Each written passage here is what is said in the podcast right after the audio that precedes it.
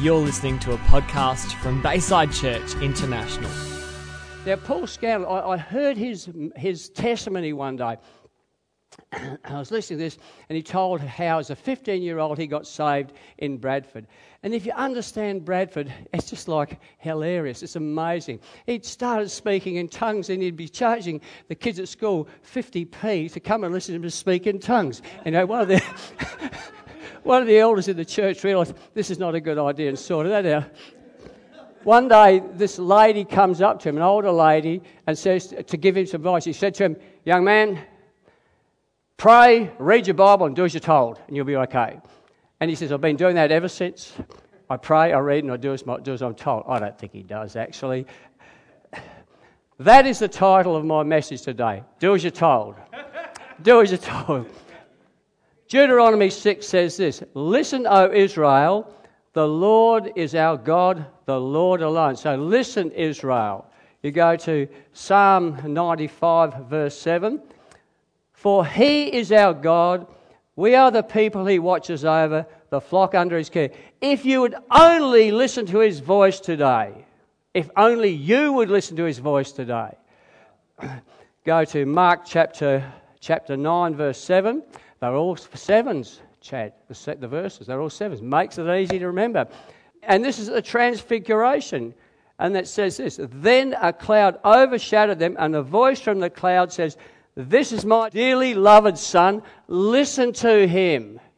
I'll tell you, if I was there, I'd say, Yes, anything you say, I'll do it. Listen to him. Go to the book of Revelations. There's a lot of this. And typical Revelation chapter 2, verse 7, yep.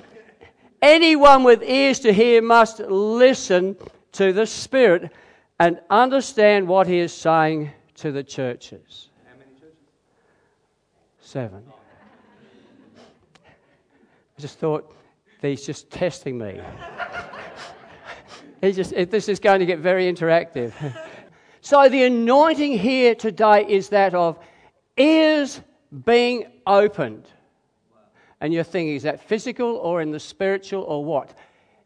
You name it, it could be. It could be all of that. But it is for ears to be open. So God expects us to listen to Him. He's always speaking to, speaking to us. Mel said that last week. God is always speaking, and He expects us to listen to us. And He's got good reason for that because He needs us to hear stuff.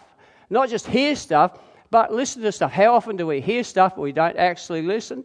But He wants us to listen to Him. He wants to, to relate to us like a father, like a parent, like a friend, someone in a loving relationship. So we need to listen to Him.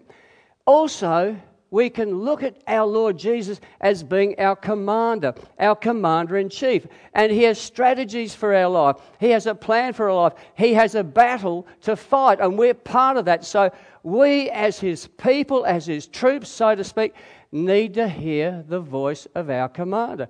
Go here, go there, do this, do that. Go over and talk to that man in that chariot and, and tell him a few things about Jesus. And a man gets saved, and a whole nation becomes Christian. So we need to listen to him. We need to hear the voice of God. Folks, I've discovered a few things on the way. Being a Christian isn't always easy. I used to think, when I used to look at these Christians, that once you became a Christian, everything was easy. You didn't worry about anything, you didn't struggle about anything, you seemed to have plenty of everything. You were just perfect. It didn't work for me. So, being a Christian isn't always easy. It's hard being good all the time except for Mel. He probably manages, but the rest of us, you know, last about three or four days. He probably lasts a week. Some of us don't even last 10 minutes. I'm going to be really good. So we need God.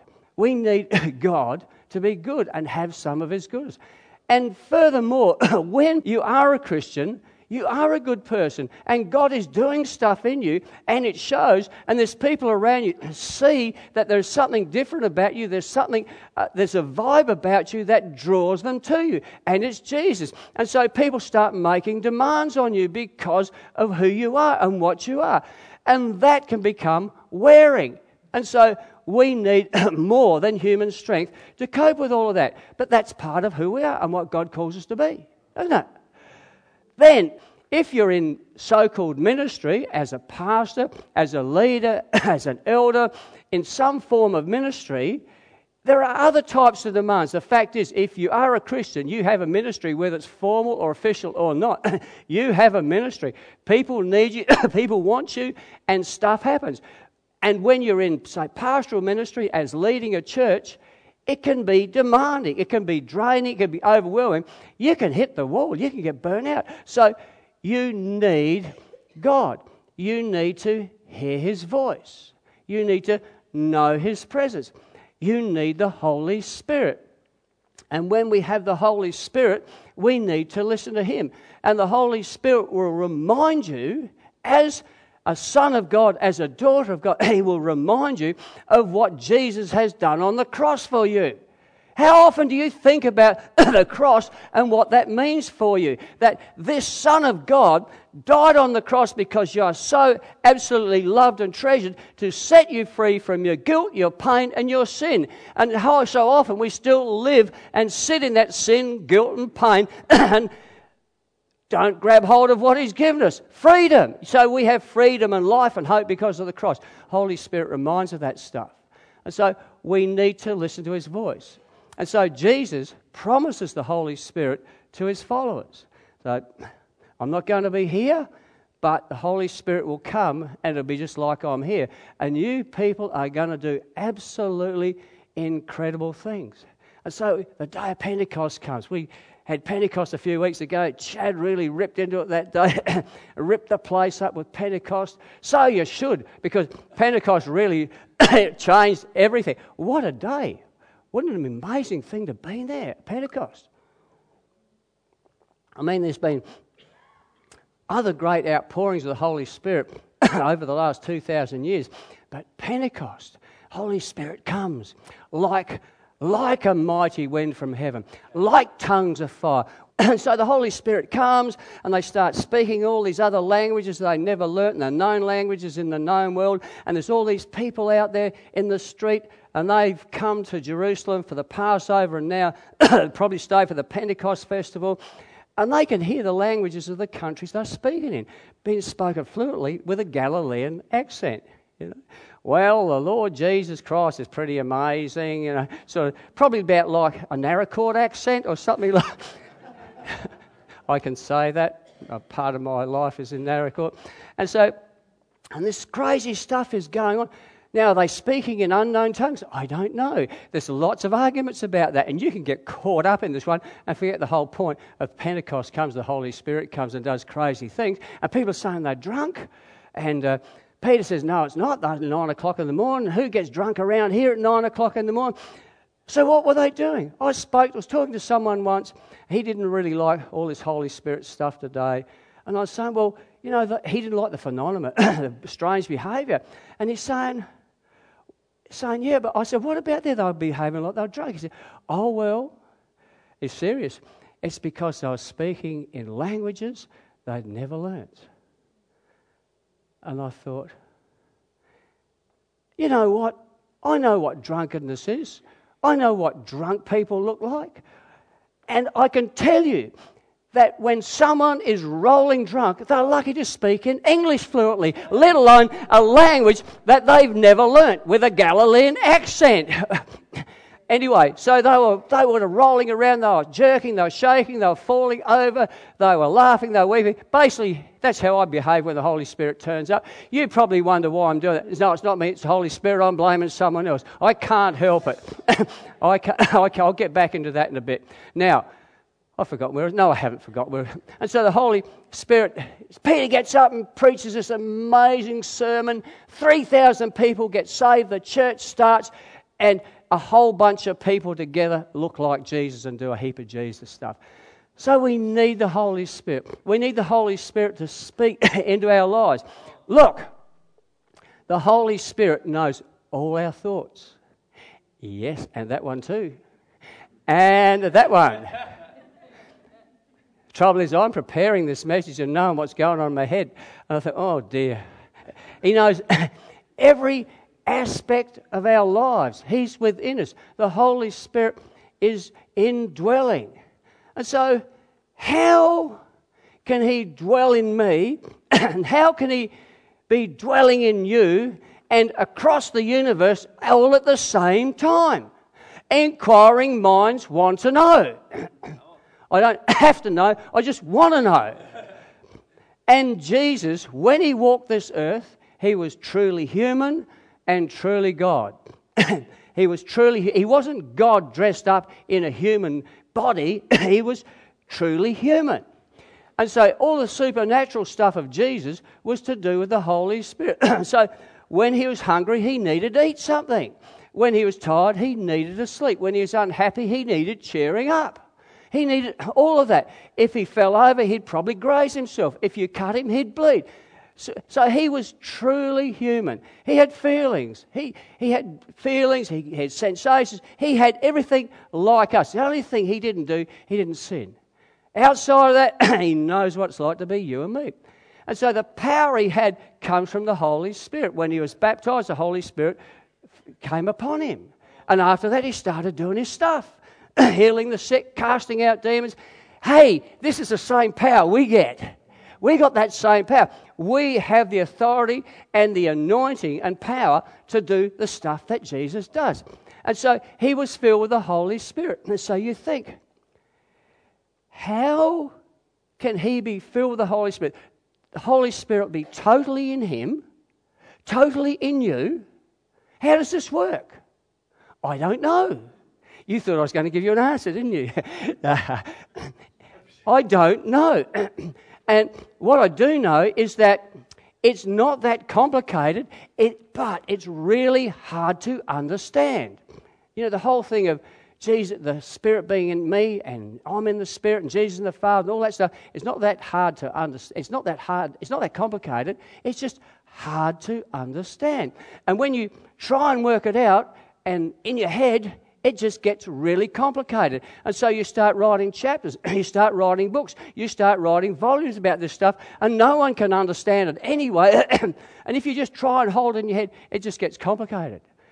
Sometimes we need to believe what Jesus says through his word, believe it, relax with him, and accept it, and somehow deep within, we actually do understand. It makes sense, but we don't have the words to explain it. Hey, how's that for a way out? How's that for a way out? But you know, it works for me. At the end of the day, we need the Holy Spirit and we need to listen to Him. Sometimes we get so busy talking about God, we get so busy reading books about God we get so busy even reading our Bibles, we actually don't listen to God. We don't hear Him. Now, God will speak through people, He'll speak through, through the Bible, and even other stuff we'll read. Sometimes God will speak through that. But so often we're so wound up in this stuff, so busy with it, that we just miss what God is saying. And you know, and I know that someone will be speaking, all of a sudden, in all of that, you hear God speak or you're reading something. I remember when I saw Sister Act 2. God spoke to me all the way through that. I, I, I, bawled through most of the movie because I was going through a fairly difficult time in ministry. And there was all these little one-liners, and it was like God was just saying, "That's for you, that's for you." I bawled all the way through the movie. People think this is a funny movie. Why is he crying? but we get so busy with stuff, sometimes we miss it. But God does speak. And sometimes he can be really clear. Now, I got this friend, his name's Graham Hoare. He recently retired as the pastor of Torrens Valley Christian Centre up at, at St Agnes, and I go up there and preach. We had a long associate with them. They'll be friends of ours forever. And uh, they planted that church around 1996, I reckon. It was, it was roughly around then. But a couple of years or so before that, he and his wife were leaders in a large church, vibrant church, evangelical church, a charismatic church that belonged to a traditional denomination. And that denomination was starting to become more and more liberal and heading down a path where the whole thing of, of, of, of, being gay or lesbian in ministry, in leadership, as pastors, was becoming more and more looking like it was going to be accepted. So, a couple of years before they planted that church, he was in church one day, church had been fine, and God spoke to him. He spoke to him audibly. audibly. Now, Graham doesn't get audible messages from God that often, probably only a couple of times he got this. And God said to him, Do you want this for your grandchildren? And he said, You know, he said, I didn't have any grandchildren then. In fact, my kids were still teenagers and none of them were looking like even getting married at that particular time. But God said, Do you want this for your grandchildren? That sharpened his mind to, to the future. And within a year or so, they had planted, planted Torrens Valley Christian Centre. So God can speak audibly like that. You need to take notice of what he's saying. A few years back, maybe seven or eight years ago, maybe less, I was in Rundle Mall and I'd been to the dentist. And uh, I'd come out of the dentist and I was probably feeling a little bit sorry for myself. You know, I, you wouldn't feel sorry for yourself coming out of the dentist, but I was feeling a bit fragile, a bit vulnerable. Tight, uh, yeah, finances have been really tight around about that time. And I was thinking, I've got to pay for this darn car park. I want a coffee. And then over there, there's one of these people selling the, the magazine, The Big Issue. They're usually homeless people or people who are disabled, people who are really struggling. And it's a really great deal that the people who produce this magazine give them a significant part of the, the takings of that magazine. It's, it's, really, it's a really generous part that they get and often they're standing out there all day holding this up, people ignoring them. And I'd buy the magazines, but this day I was just feeling a little bit inwardly turned. And I think, oh, I don't want to buy a magazine. And I, and I heard the voice of God speak within me. I can't say I've ever heard it uh, audibly. and it said something like this Of course you can afford it. Go and buy one. Don't be Ike. I thought, okay. I did as I was told. I did as I was told. I went over. I said, hi. He says, and he suddenly, this despondent looking man just becomes this bright looking human being. And I said, Give us one of the magazines. And I said, What's your name? And we shook hands and I said, You want a coffee? Went and got a coffee and we chatted away. And I went away set free from something. Really just lifted, just lifted. And at times where I think, I want to dodge these guys. No, no, no. No matter what, I can always afford it. I can always afford $6 for a, um, and by the way, it is actually a really decent magazine. It is a really decent magazine. It is just not about homelessness or being, or being down and out. It's a really decent magazine. So, tell you that. and all of a sudden, these people become real people alive. And you talk to them. You haven't ignored them. And that's, that is a generosity on its own. now, I'm going to tell you this one. When we started Southern Gateway Church, there was this young couple who'd been just sort of coming on and off to our previous church. I was a pastor of a large church here in Victor Harbor belonging to that same traditional denomination. And that had really, by that time, the denomination had really gone down a track that Maureen and I weren't going to go. And so it was time for us to leave, and we, we were starting the church. So John and Lindy, they're a couple in our church, and some people know exactly who I'm talking about. And uh, pity they weren't here today. And and uh, they were staying up at the night before they were up at his dad's place. They had a property up the top of Willunga Hill. And right then his dad's saying, Oh, we can do this tomorrow. And John said, No, no, can't do it tomorrow. We're going to church tomorrow. Oh, go next week. No, no, we're starting a church tomorrow. And that was really interesting that everyone who was involved was saying, We're starting a church tomorrow. And so he said, his dad says, Oh, okay. And so at two o'clock in the morning, a voice wakes John up and says to him, You've got to be in church in the morning. And John says, He's awake now. He says, But I'm going to be in church. I said I'd be in church. And the voice says, But you've got to be in church in the morning. I'll be there. I'll be there. I'll, I'll be there. The next morning, I got there pretty early, and he was there with a few other guys setting out cables, and they were absolutely pumped and ready to go. God speaks. John will say later that's when he really met Jesus. At that, at that point, that's when he really met you. But you've got to be in church in the morning. Wow.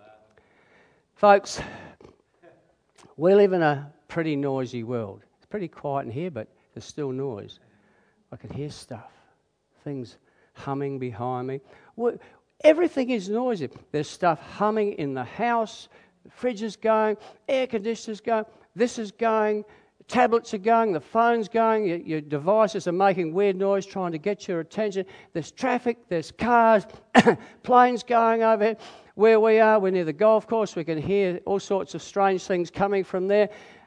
We've had helicopters doing circuits over our house for, for a whole Sunday afternoon once, which is pretty unnerving. There so we live in a world where there's just a lot of noise and hubbub. hubbub.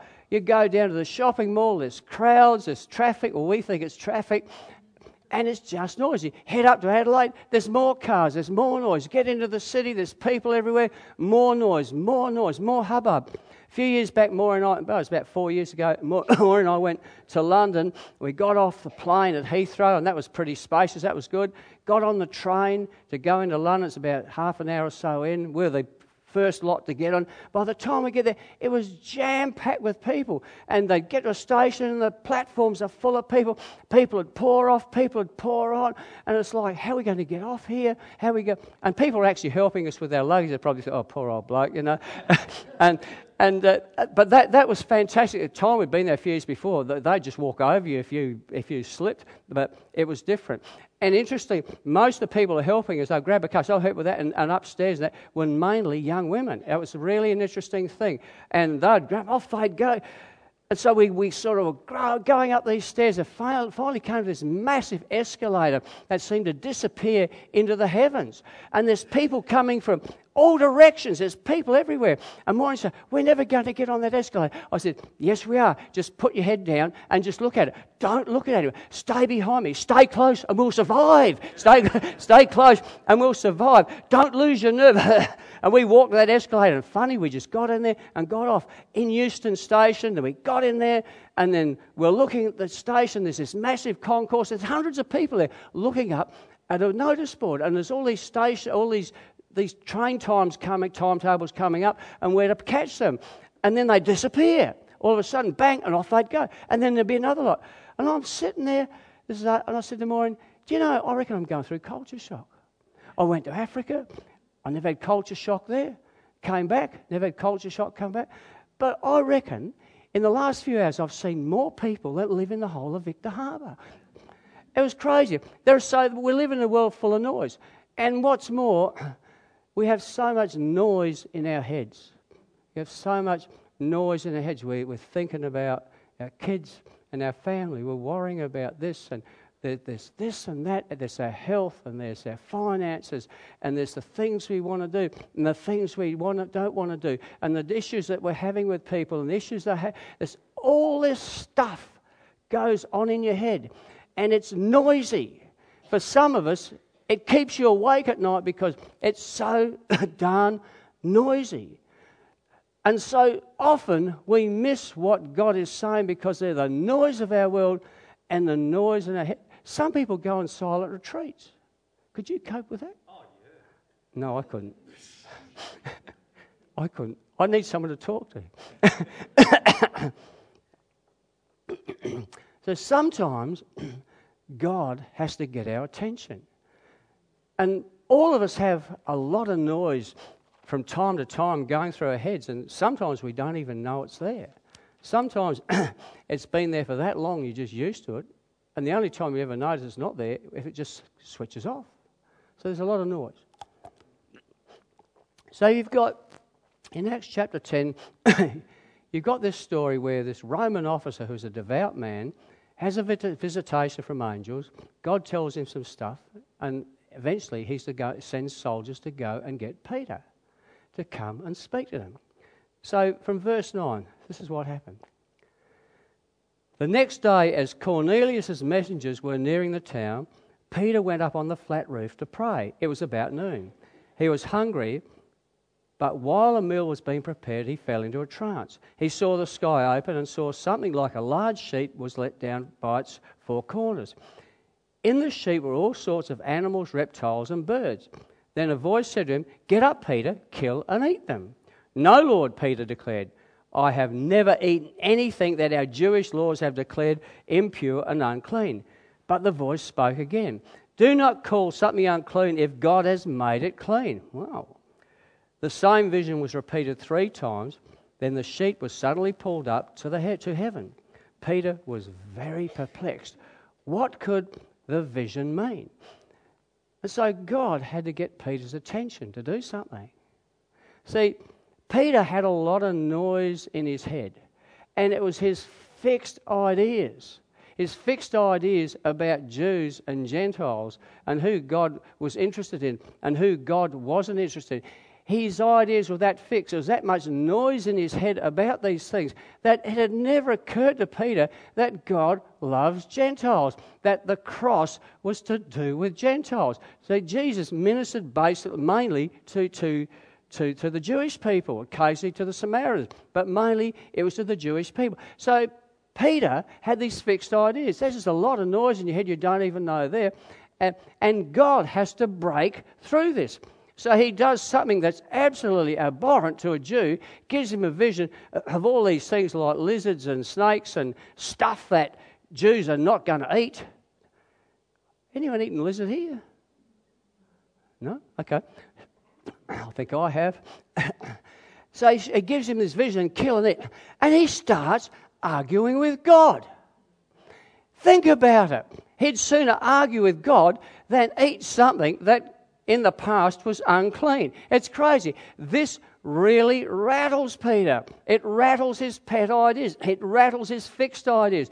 But God broke through that clutter in his head, and Peter did something amazing. And so these Romans turn up at his door. He'd already been just pre- be prepared that he was ha- going to have to go into somewhere that he was going to be uncomfortable. And he realizes when these Romans turn up, this is into the unclean world, into the Gentile world. Goes to Cornelius' house, goes there. Even for him to go into the house was a no no. And to eat there, emotionally, he just would struggle with it. He wouldn't be able to do it. And he does it. He goes there and he preaches the gospel. The Holy Spirit falls. People get saved. People get filled with the Spirit and start speaking in tongues.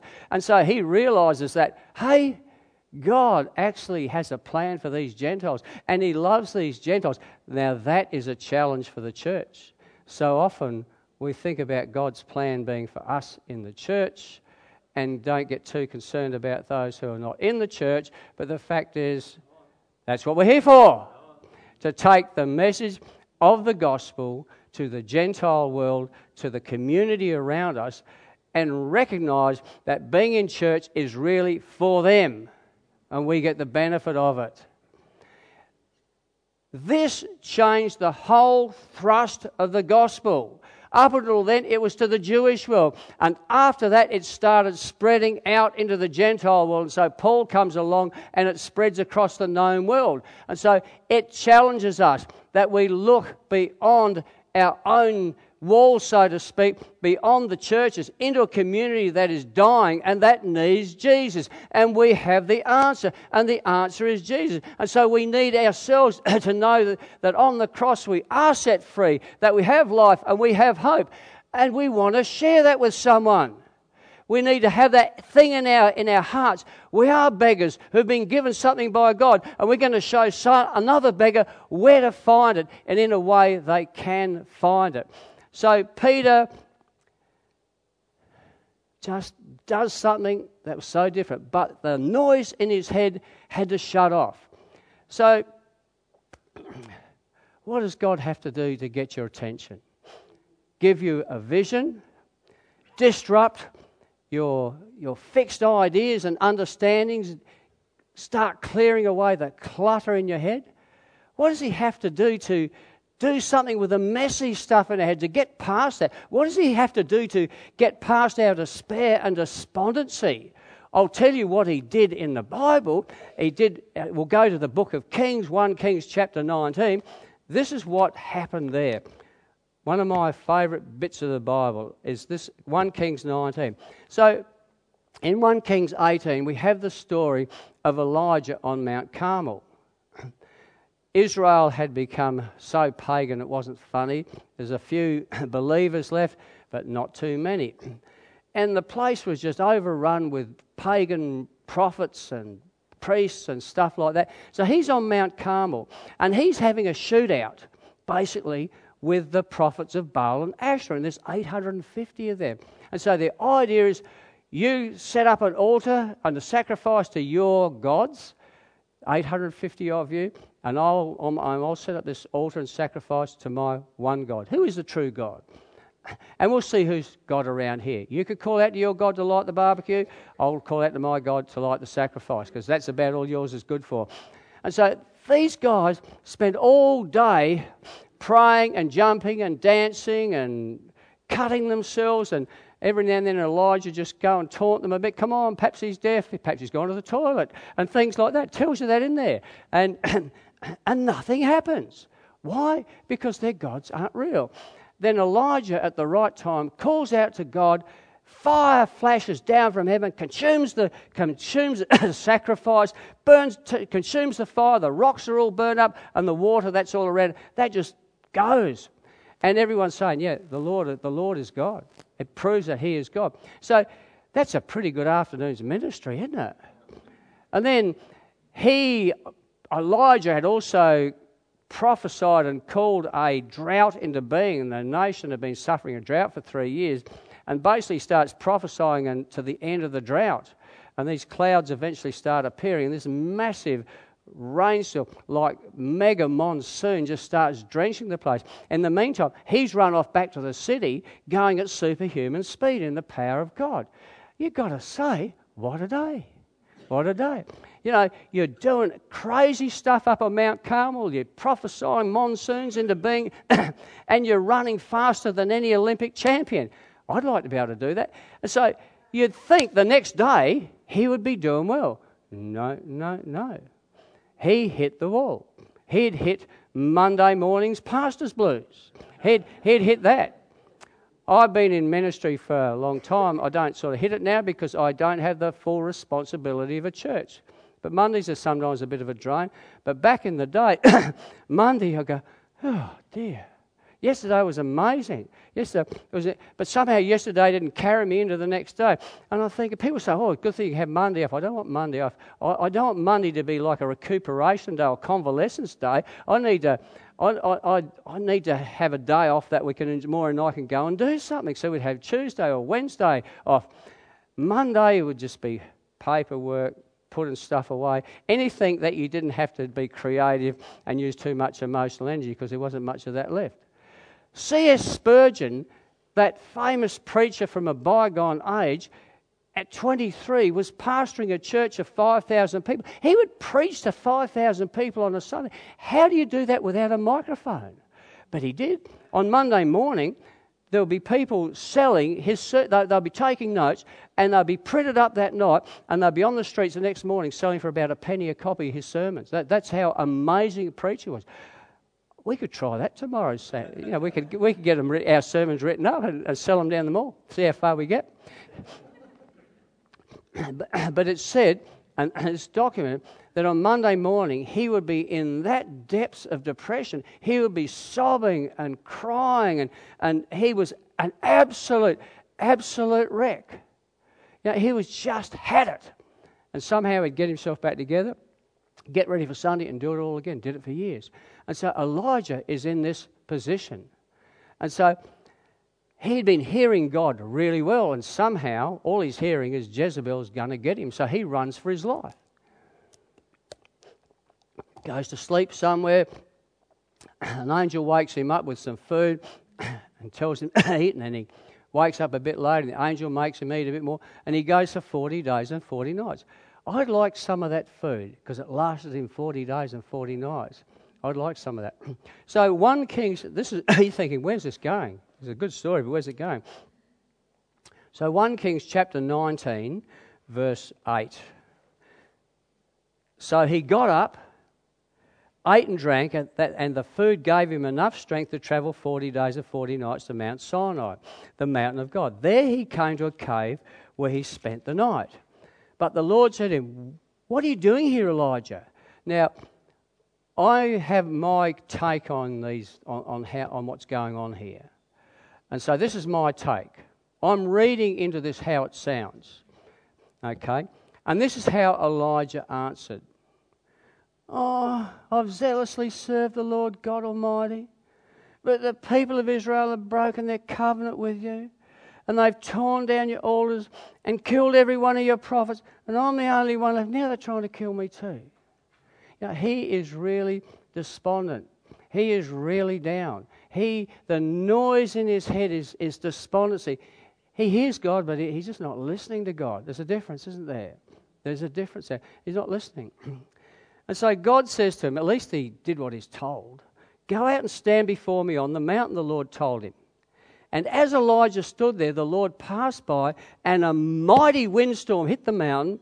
It was such a terrible blast that rocks were torn loose, but the Lord was not in the wind. And after the wind, there was an earthquake, but the Lord was not in the earthquake. And after the earthquake, there was a fire, and the Lord was not in the fire. But after the fire, there was a sound of a gentle whisper. Sounds like the noise is going. When Elijah heard it, he wrapped his face in his cloak and went out and stood at the entrance of the cave. And a voice said, What are you doing here, Elijah? And he answers exactly the same words I have zealously served the Lord God Almighty. But the people of Israel have broken their covenant with you, torn down your altars, and killed every one of your prophets. And I am the only one left, and now they're trying to kill me if they can. I just added that last bit. I just so something changes. Elijah starts not just hearing God, he starts listening to God. God, what I'm saying here is God got his attention. God got his attention. so, what does God have to do to get your attention? Split rocks? Maybe he does. or maybe you just start listening to him. You learn to listen to him. And you might say, How do I do that? I'll tell you, I actually know the answer to this one. This is how you learn to listen. You just start listening. And you keep doing it. That's the best way to learn to listen. You just start listening. It's not that hard. You just got to make an effort. How often have you been in conversation with someone and they're telling you something and you're thinking about what you're going to tell them? And you're not listening properly, or you're thinking about going and get a coffee, or what you've got to do later on that day, and you're sort of half listening and, and, and, and responding, sort of, except sometimes you respond wrongly, or you're telling someone something, yeah, something, and you know that they're not listening to you. You know their mind is elsewhere. So we need to learn to listen, to shut the other stuff off. How does a kid know that you, as an adult, take them seriously? You listen to them. When a kid comes running in with something and they're telling you, and you might say, Oh, yeah, that's nice, dear, and you haven't heard a word. The kid, the kid, and the kid knows it. But when the parent gets down with that kid and they start telling them, telling you this stuff, and it may be childish stuff, and you might it may be not stuff that's important, but it's important to them. And you listen to them, and they know that this big person takes them seriously, will always listen to them. They will probably grow up that way and listen to people. And how do adults know you take them seriously? You listen to them. And so we learn to listen by listening. We learn to listen by listening. So we need God. We need to hear His voice. We need the Holy Spirit to speak to us. We need to open our minds and hearts to Him. Open our minds and hearts to His voice coming out of the Scripture, out of people. Sometimes when He speaks, He speaks audibly. Some people have heard Him speak audibly. I haven't. I like to. Most of us have heard the voice of God within us, and we, we know we've heard that voice. We, we know it for word for word. And sometimes we hear the voice of God, but there's no words, but we know exactly what He's saying. And then there are other times He speaks to us within, we know what He's saying, but we actually don't have the words to explain it. Now, I'll give you an example of something happened to me once. A few years back, we, Maureen and I went up to a conference, uh, what was Morphett Vale Baptist now, and it's Harvest Christians Church. What's it called? Harvest Church. I went up, went up there, and it was just an amazing thing. There was all these South Americans, Pentecostal South Americans, doing the ministry. Most of the stuff was all interpreted, and it was just, but it was terrific. And there was this guy. His name was Pablo Bottari.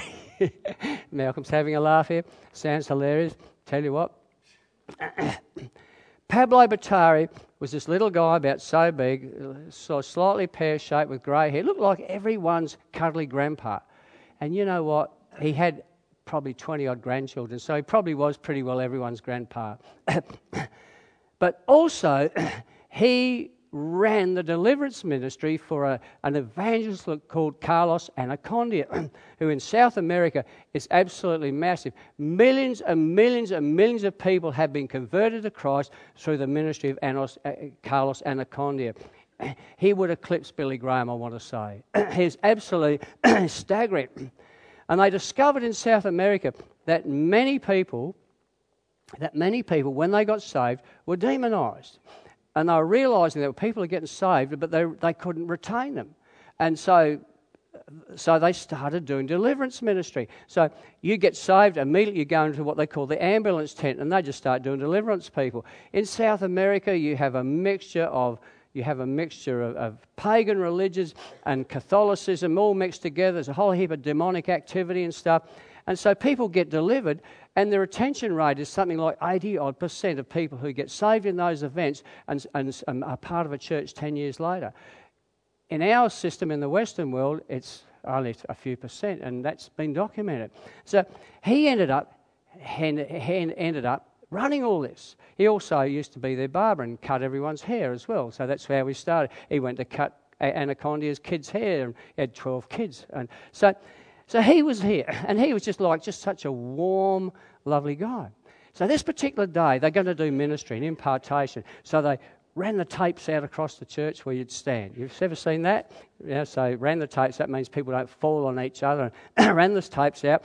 So I'm stood on this tape and uh, going down and they're putting their hands on people and people are falling to the ground. They put their hand on me. I stay on my feet. I very rarely will go to the fall, fall down. Very rarely. Very rarely anything would happen And on there. And I'm thinking, well, I'm going to stay here. I want, I, want, I really want something to happen here. anyway, after a bit, I was worshipping, and I just got down on my knees on the tape. And he comes along, and he's just going and putting hands, and he said something, but I don't know what he said because it's in Spanish. and, and next thing, I just went flying. This never happens to me. It's like I could see, I can remember that leg was going like this, as if a big spring had been pulled, and my arms are going like this, and uh, it was just like incredible. And then finally, I sort of got up from that and I was just kneeling there and I was crying my eyes out. And it was like absolutely an amazing thing. I wasn't unhappy. I don't know what I was. and someone came and said, Are you okay? I said, Yeah. And he said, What's going on? And I realized I didn't have any words to explain what happened there. I still don't. I know what happened, but I don't have any words to explain this. No, not quite now. and so but after that, a few things changed. A few things changed. When worship, and this is back in the more traditional church days, which was pretty interesting, when worship had started, and God, uh, I'd sense God show up and I'd be, oh, and that sort of thing. Someone said to me, who's in the worship, oh, you got something wrong with you, haven't you? I said, why? Well, you know, we're watching there going like this. I said, oh, that's the Holy Spirit. I don't know if you believe me or not, but that's, that's, that's what happens. And I realized I become more and more sensitive to the presence of the Holy Spirit. And within me, I was more and more sensitive. And also, I realized that the ministry that I already had in the Holy Spirit also became stronger. But what actually happened, I know. I'd love to tell you, but I don't know. So sometimes we just need to ask the Holy Spirit to get through the clutter in our heads. God is always speaking, and He's an infinite God. He's an infinite God who has infinite things to say about any aspect of your life. Any aspect of your life. And so he wants us to listen to him. He wants to speak into us. and we know the Holy Spirit will speak into you. Jesus said to his disciples in Luke chapter 12 that you will be hauled up before courts and synagogues but the Holy Spirit will tell you what to say. Luke 12 12. For the Holy Spirit will teach you at that time what needs to be said. So God will speak to us, and He promises He will speak to us. In John chapter 14, verse 26, Jesus says, But when the Father sends the advocate as my representative, that is the Holy Spirit, He will teach you everything and remind you of everything I have told you. So the Holy Spirit will speak to us and He will empower us. He will empower us to listen to God. You think, how can I do that? Well, just open your heart to Him and surrender Him and listen to Him and ask the Holy Spirit to, to, to work within you. He'll empower us to be that Christian and to live a good, full Christian life that touches other people. He'll empower us in whatever ministry God lays upon us. He'll empower us to grow in character, to become more Christ like, more Christ like, and stronger. And He will empower us to relate to God in a loving relationship. And some of us here today need to learn to relate to God in a loving relationship because that is what He wants. The bottom line he will empower us to rest and to listen. Pretty well going to finish with this. Back in the early 2000s, when I was still at the other church that I was telling you about, I was doing pretty well there. Maureen and I were going pretty well. We were doing okay with the church, but it was demanding, and there were times there'll be issues, and there'll be this and that, and I think, I really need someone who can speak into me who's been there. And somehow or other, I ended up with Andrew Evans as my mentor. And that's another story. For those who don't know who he is, well, ask someone, they'll tell you. But this is an amazing thing. The experience that this man had was unbelievable. And we'd just talk and he'd say, Tell me what's going on. I'd tell him an issue. And then he'd tell me what he did when he had the same issue. Everything he told me was how he handled something. And that's what, he, that's what we did. And his words were simple, nothing complicated. And I learnt quickly that he didn't waste words either. And so we had this issue what do we go about the whole thing of the sexuality thing in that denomination?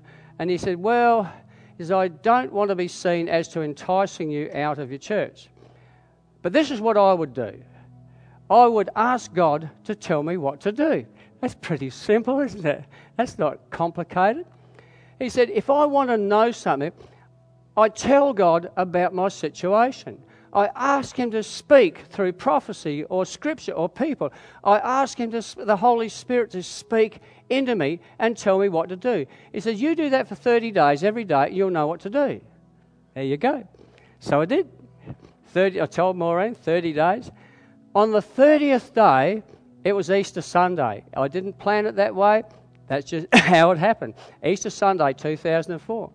And so we've been up to this Easter camp that we go to every year and been doing, we do ministry there in the Holy Spirit.